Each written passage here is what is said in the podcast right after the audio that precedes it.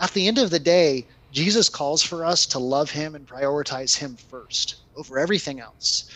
He doesn't say, "Well, I'm really important, but make sure that you, you know, you're fed well."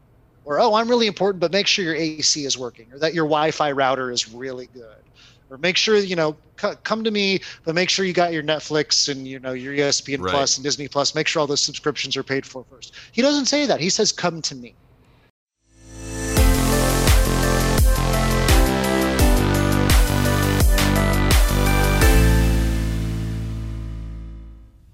Welcome, ladies and gentlemen, to the Salty Pastor Podcast, a podcast dedicated to really helping you learn to think for yourself. On Tuesdays, we spend some time in the Bible, um, learning about what God says about who we are and what the world should be. And then on Thursdays, we tend to spend time talking about how that applies to the real world. Uh, real world.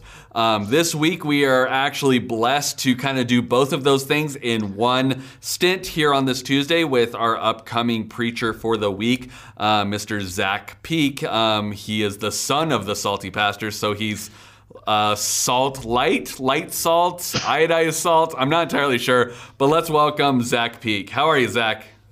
I'm doing good. It's good to be here, Jesse. And I guess I'm yeah. Am I kosher salt? Kosher salt. There it is. That's good. Something like that. so um, you're coming up uh, this week to to preach, and we're still in our Get Up and Go series. Um, all about really activating your faith. You're not meant to just be passive and sitting around doing nothing with it, but actually get up and do something with it. So um, what's exciting you about this series? I think you're you're preaching for the next two weeks, right? So you've got yeah. two weeks to impress upon everyone what you want to say. Yeah, well, I, have got two weeks in a row, which I don't think I've done before, so that's kind of exciting. And then I also after that, my dad's doing one, but then I'm right back at it. So I'm doing out he's, of the next. He's relief weeks. hitting for you, so you can prep and then do another. Yeah, one. so I'm doing three out of four. So if uh, you have any vacations to take, this is a great time. Oh my gosh! No. Get out of town. no, uh, I'm really excited about it because it's a lot about application, and it's a lot of it's a lot of one week uh, kind of topics a lot of the time what we do is we'll do longer series. So we'll kind of build over three four or even six weeks to you know build on points and keep on going forward with what was discussed last week. And the difference of with get up and go is it's all connected but it's connected just by saying here's little things you can apply. And so it's a little bit more uh, each one stands on their own a little bit better. And so i'm really excited about that because i think i'm going to be able to have a little bit more freedom and really be able to dive into some application and like you said talking about getting up and being active with our faith as opposed to passive with it. Well and what i think is really fun about this series and i don't think it was intentional when we planned it out but it's working out this way is not only are we getting all three of you, Pastor Doug and Pastor Harv, on the Salty Pastor, but also in the sermons. And each of you has different strengths when you preach and things that you like to focus on. So this series that has so much variety is also giving us variety in. Yeah in speaking styles, in focuses, and so it's it's kind of like a grab bag of things that you can learn over the summer while you're out and about and experiencing life. So Let's talk about, let's move on to kind of what you wanted to focus on this week. Um, what are we talking about? Well, the first week uh, that I'm up, uh, we're going to talk about something that is one of the most passive areas of people's faith in our country and in our culture. And I think it's one of the areas, what I'm going to talk about is we can be some of the most active people here. And that's with being generous. Uh, I'm, I'm going to be talking about the story of the rich young ruler that we find in Mark chapter 10. We'll dive into that in just a second. But it really strikes me how when I when I talk with people and I talk with friends, when I read the news or, or see what's going on in the world, whenever people think of wealth, they tend to think of people like Bill Gates or Jeff Bezos, professional athletes, Elon Musk. There's all these big names that when you hear about rich or you hear about wealthy, that's who we think of in our country. That's who we call rich. When really, and, and I might be able to bring some of this up uh, in my sermon, but the Washington Post uh, a couple of years ago put out this income percentile calculator mm. that shows you based on how much money your household makes, what percentile of income are you in America and the world. and the fact is that 90% of Americans are above average compared to the rest of the world. You well, know, when, when we look at wealth, we are the, the rich people. We are what the rest of the world looks at as wealthy and rich. So I'm excited to dive into the rich young ruler story and talk about how we can be generous and how we really are the rich young ruler. Because when you look back at the income distribution distribution back in biblical times and you look at the income distribution of our country compared to the rest of the world, there's no way around it. We are the wealthy. And so, what lessons can we take and how can we learn from Jesus to be more generous with our time, with our money, and make our faith active in that specific way?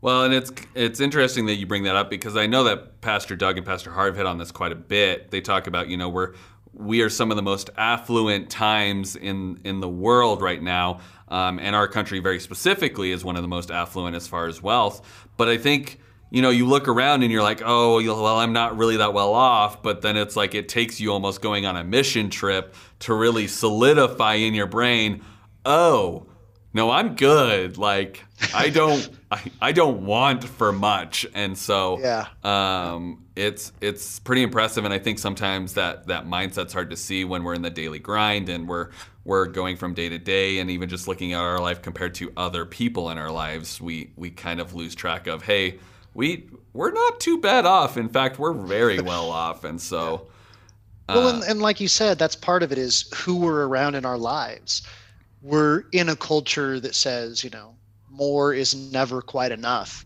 And our culture is what when it's when people talk about the wealthy in our culture, they're not talking about the average person in America. They're talking about people who make millions or even billions of dollars or have that much wealth. And that's the culture that we live in. And that's what our culture tells us. And what I really want to try to do with this message is talk about being generous and encouraging to people to be generous the way that Jesus asks us to be, it tells us to be. And I want to help inspire them by showing us and just talking about some facts and statistics of how wealthy we really are.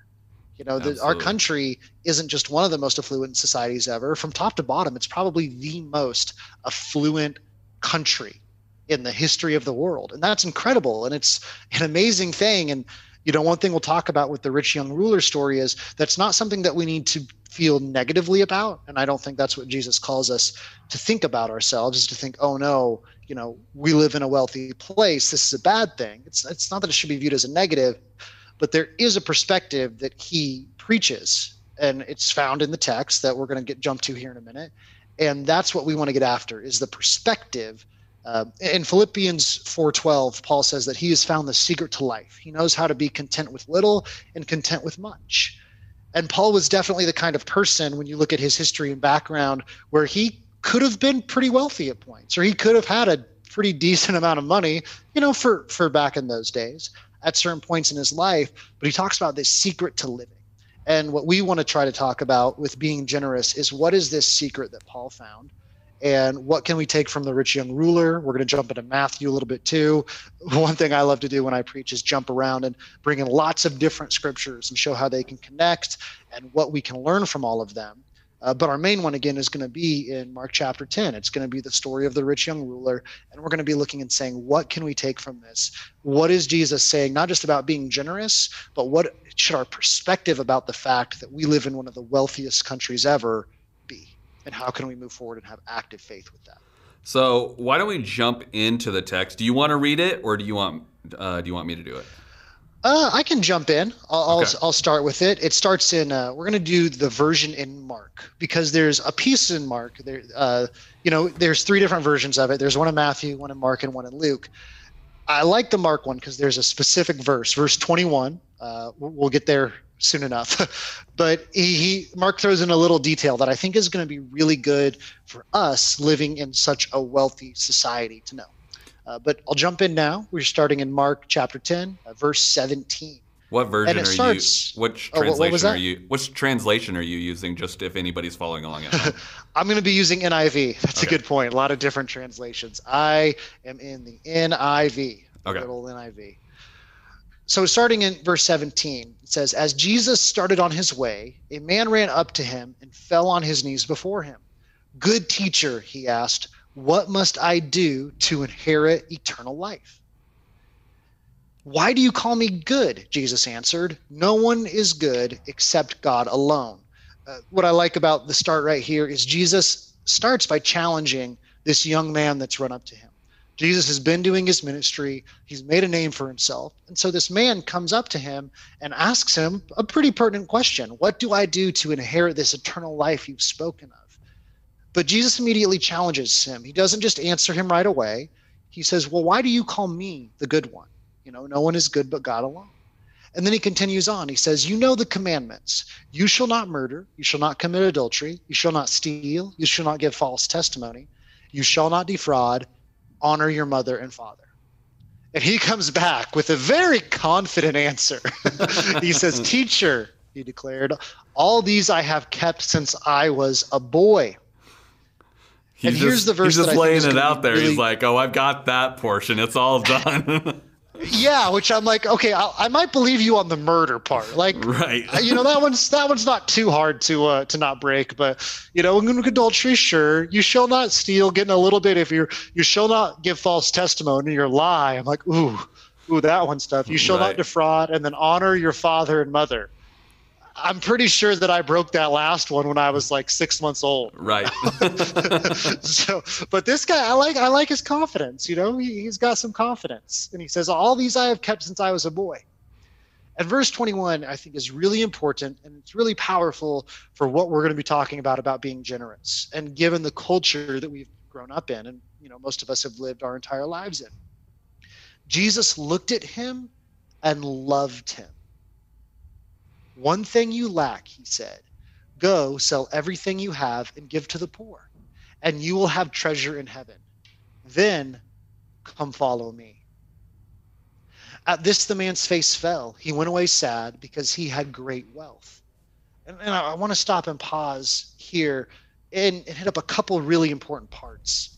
First off, Mark notes that Jesus looked at him and loved him.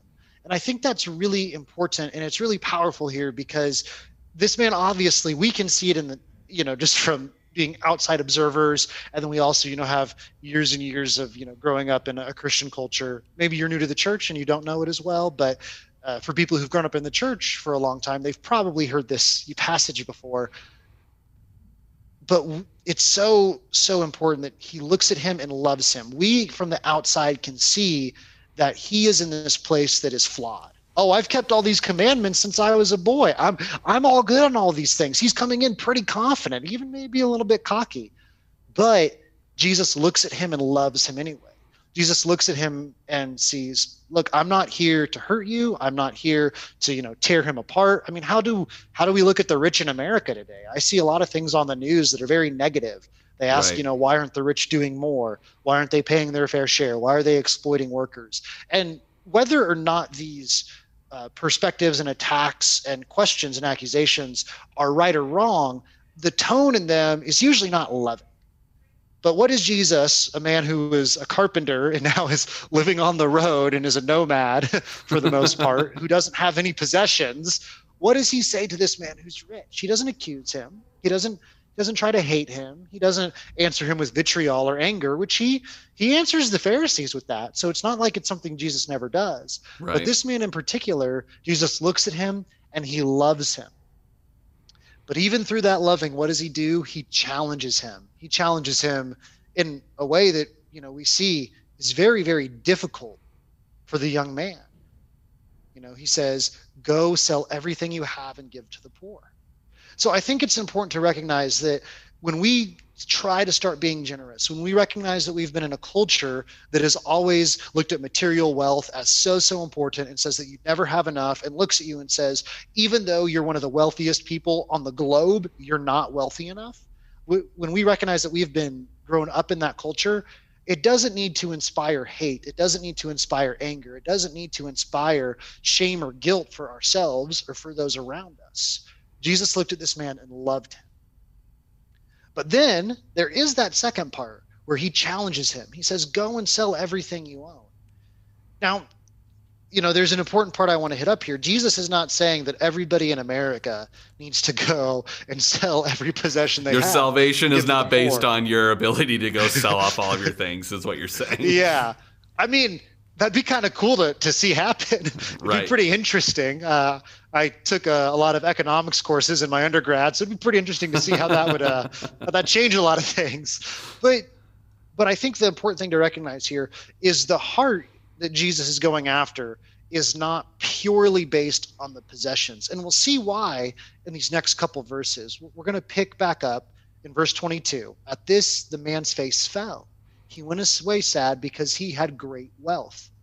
Jesus looked around and said to his disciples, How hard is it for the rich to enter the kingdom of God? The disciples were amazed at his words. But Jesus said again, Children, how hard is it to enter the kingdom of God? It is easier for a camel to go through the eye of a needle than for someone who is rich to enter the kingdom of heaven. So originally, as like a Christian and somebody who, you know, when you recognize that you live in one of the wealthiest societies in the world and that you yourself are, if you, again, if you're an American and you've lived here more than a couple years, you are most likely rich. That's kind of a scary verse to read. It's Right. harder, you know, it's easier for a camel to go through the eye of the needle than it is for a rich man to get into heaven.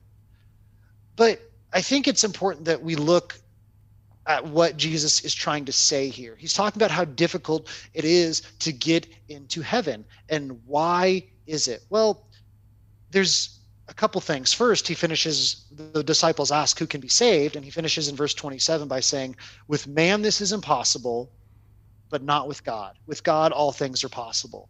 So, first, even though he gives, paints a pretty bleak picture for us of wow, as a wealthy person, it's extraordinarily difficult to achieve the kingdom of heaven and to you know be part of jesus's kingdom to have a relationship with him it's not impossible because with god all things are possible. Right.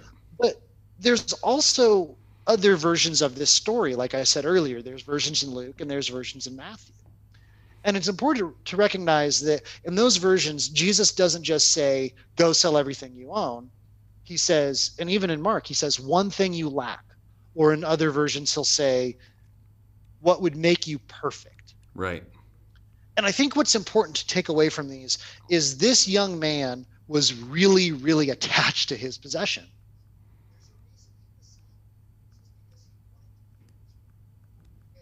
Occasion is it'd be a lot easier for somebody like Peter, and Peter actually talks with Jesus more in the story. We're not going to focus on that part uh, with the sermon, but for for this we can talk about how Peter afterwards talks with Jesus and converses, and the implications. It's a lot easier for Peter for these other disciples to kind of give up what they had because they had so little compared to this man who had so much. And and there is something to be said for that. You know, it, in America, even though we're so wealthy, how much greed is there in our country? There's so much greed and there's so much desire for more and more and more, and people want more and more and more money, and it's all about money all the time. It's never really about anything else.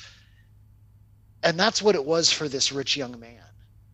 Is you can see for throughout the whole text he's trying to keep score with things. Everything is a ledger for him. Oh, this commandment, I've kept it. Check. This commandment, I'm doing well. Check. And so as he walks through all these things, he's looking at this almost as a scorecard. And even his first question is not Jesus, how do I get to know you more? It's not Jesus, how do I come to you and follow you? His first question is, how do I get the kingdom of heaven?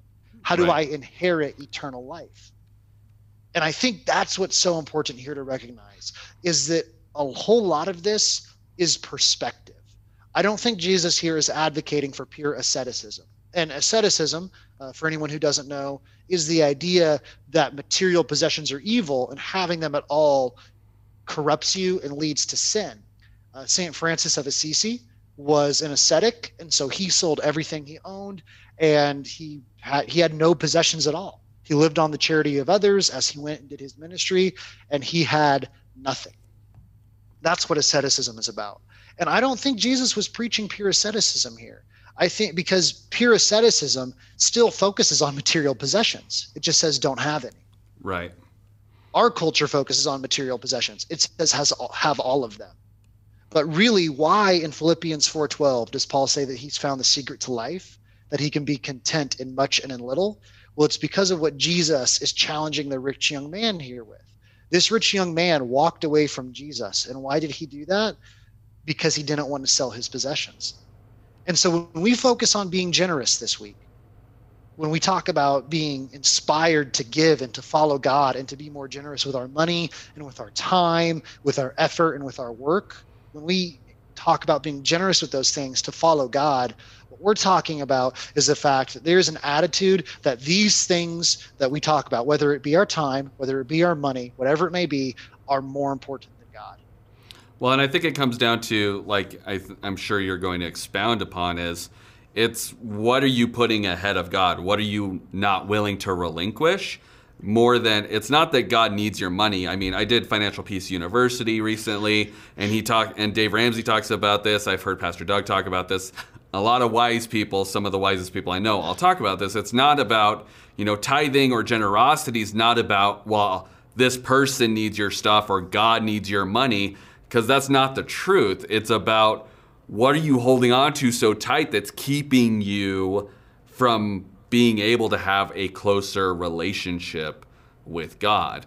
And for rich people or people with wealth, usually it's that thing. That's the thing that they're like, well, I've worked so hard for this, I don't want to give it up. But then people who are truly generous, they realize once they open that hand up and they start giving out, that's the only way new things can come in really and it's it's the only way you can really create connection a closer connection with god. Am i am i yeah. stealing some of your thunder? Is this some of the idea? Well no no it's it's great and and that's what i really want to try to drive home is that when we prioritize something over god and like you said when we hold on so tightly to that what else are we missing out on? And at the end of the day jesus calls for us to love him and prioritize him first over everything else. He doesn't say, "Well, I'm really important, but make sure that you, you know, you're fed well." Or, "Oh, I'm really important, but make sure your AC is working or that your Wi-Fi router is really good." Or make sure, you know, c- come to me, but make sure you got your Netflix and you know your ESPN right. Plus and Disney Plus. Make sure all those subscriptions are paid for first. He doesn't say that. He says, "Come to me." And I think what what happens is you know in our country we get challenged and people say and our culture tells us you need more you know every, everything, every decision that culture tells you to make is is pretty much pushing you to have more and more wealth. Why do people want to change, you know, what our government's doing? Well, they want to change tax policy or they want to change who's getting money to make people wealthy or make themselves wealthy maybe. Why do people say to go to college so you can get a good job and have money? Why do people say, "Oh, well, don't go to college, start a business so you can make money?" Almost every decision in our culture is driven by money. And and this isn't to say that it's not I mean I went to college. I'm pretty happy about it. But if every decision we make is all about money, then we're not making decisions based on God. And that's where you get into that point where you were talking about where we grip our hands so tightly around things that we don't have any room for God in our hearts. This is why Jesus says to store up your treasures in heaven and not on earth. And this is why Paul says he's content with great and with little, because there's going to be times when we have a lot and times where we don't have much. And we need to accept that. And I think you know, that word at, content is really the key phrase in that because Pastor Harv that he just finished his 3 weeks of preaching and the last week was on decision making and last week on the Salty Pastor we talked about decision making. He said part of your decision making has to be needs versus wants and then having contentment over what you have. And i think that's the biggest thing we we lack is well I, you're like you said we're constantly pushing for more and more and more and more. There's never any drive culturally or anywhere in our lives for the most part outside of what the bible teaches us to say hey be okay with what you have. Like you know and when you're when you're okay with what you have when new stuff comes in or goes away, there's no emotional attachment to that. It's just I have what I have and I'm okay with that, and that allows you to have that deeper connection because it's no longer well, you know, I'd, I'd like to go to that small group, but I really need to go to work, so I'm going to go do that, and it, things get in your way when you start prioritizing that, right? Yeah, well, in in so many parts of the New Testament, we are called to live by the Spirit of God to to be in constant communion and community with the spirit of the lord the holy spirit and to make decisions with god and when you're bringing money into those equations it's really hard to you know make a decision based both on God and on money. It's usually a pretty exclusive thing. And again, I, I don't want to sit here and advocate that you know money is a worthless thing or that money is something we should totally and completely ignore. I mean, again, I I got a lot of economics in my undergrad and then in my graduate studies, and I don't think it's ill advised to go out there into you know if a businessman has a ser- if you're a businessman or a businesswoman and you have a service and you are doing well, I don't think that's something we need to look at negatively. It, and, I, and I don't want to advocate for that. But what I do want to advocate for is saying that will never and should never be as important as God. Mm. And so if we're truly prioritizing God, then why would we not be generous to Him with our money and with our time and with our lives? Because to say, well, God is my priority, but I'm gonna I'm not gonna give to Him, that doesn't make any sense because he calls for us to tithe and not just not not to tithe for him not so he has money not so he has gold or whatever but because that money goes and because as a church and a community we support each other right how can we be part of a community there's so much here how can we be part of a community if we're not being generous with each other and that's what the church is supposed to be is a community how can we truly be prioritizing God and prioritizing the people in our lives if we're focused more on keeping money for ourselves than being generous with them? Or again, I, I don't want to just talk about being generous with money, although it's critically important, but also being generous with our time. Right. Being generous with our lives is the end of it. And at the end of the day, I don't see how we can decide to be against that and prioritize God. Well, and I don't think there's a way it comes down to the, what's the condition of your heart, right? Like, are you is your heart open and you're like, okay, I am I am pouring forth, or are you closing it off and and and not allowing that generosity to flow? Like, you have to make a decision on what your who you're putting first in your life and and you know the the God's call to tithe or to serve is not about again like you said it's not about the money or the thing it's about developing a discipline and saying, You told me to do this. You are number one in my life. So I'm going to do this because this doesn't matter to me as much as you do. And that's what you've asked me to do. And so it's, it's a condition of your heart, it's a discipline, right? Yeah, exactly. And that's at the end of the day you know like all things with with god he gives us the power and he gives us the ability to make that decision. He says look you can you can follow me kind of and hold on to your things or you can come to me and live the life the way I have set before you. And that's it's a lot it's a lot more of an adventure. It's right. a lot more of you know ups and downs will happen and you're, you're never fully sure and you're not in control but but he is and it's a it's also a question of trust there's so much around being generous beyond just money, beyond just time, really being generous with our lives and being generous with our priorities. And in a lot of ways, it's a way for us to give control to God. Because if we are trying to hold on to all these things, if we're trying to control our time, if we're trying to control our money, if we're trying to control our relationships, if we're trying to control, you know, too much who we hang out with, and I'm not advocating for not having discernment, but I am advocating for saying, in some situations, God is going to ask us to have relationships that might be a little tough for us.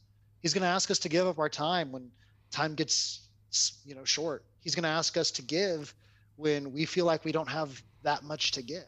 And these things are all going to happen to us. And they're all opportunities for us to say, where am I? Am I going to be someone who follows God completely, who has my heart surrendered to Him? Or am I going to try to follow a couple different paths?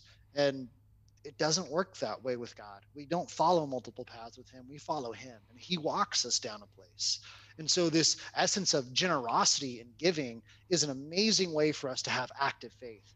Because once you start giving, whether it be with just your time or just your money or just your relationships, you can start giving in more and more areas of your life you know you can start with your time and then do money. You can start with money and then do time and then do relationships and whatever order you go in the important thing like you said is having that heart of generosity. Mm. because to be generous we have to be in contact with the lord to say what is it you want from me? Right. that involves giving up control which is a really difficult thing for us to do a lot of the time. Well and it's a it's another thing about trust as well right? Like by giving up that control you're giving your trust into God's going to take care of my needs and what I need. Similar to, you know, Abraham was called to sacrifice Isaac. Again, we're not advocating you go and sacrifice your children, but it Please was. Please don't. Please do not take that away from the podcast. but what it came down to was Isaac was his favorite only son. It was his pri- It was his most prized possession. And the story of the of, of the rich young ruler was, what do you value more than God? That's the thing you need to give up. And Abraham was called to say, hey, you know, you care about him more than you care about me. Are you willing to sacrifice him? And when he was going to do this, God stopped him and said, "Hey, you, you've shown your you've shown your your heart to me. You don't need to do this anymore." And that's basically what this rich young ruler was called to do: was Are you willing to give up the thing you prize the most in the world? To be generous and put me first, and he wasn't. He he he hung his head in shame and he walked away. He wasn't willing to do that. And so it's all about what's the condition of your heart. What are you are you willing to trust that if you give this thing up, you're gonna be okay, no matter how attached to it you are. Are you're gonna be okay because God's got you. Yeah. No, exactly. You know, I as I think we're getting ready to wind down a little we bit. We are. Uh, I think we've been close to about about 30 minutes. I never know. I'm very bad at keeping time. but that's what I'm here for. Great. Uh, but I do want to to kind of end then with with one thought for everyone to think about as they get ready to uh, listen again on Thursday and then uh, listen on Sunday. What could God take away from you right now? What could God ask you to take away that you would not be willing to?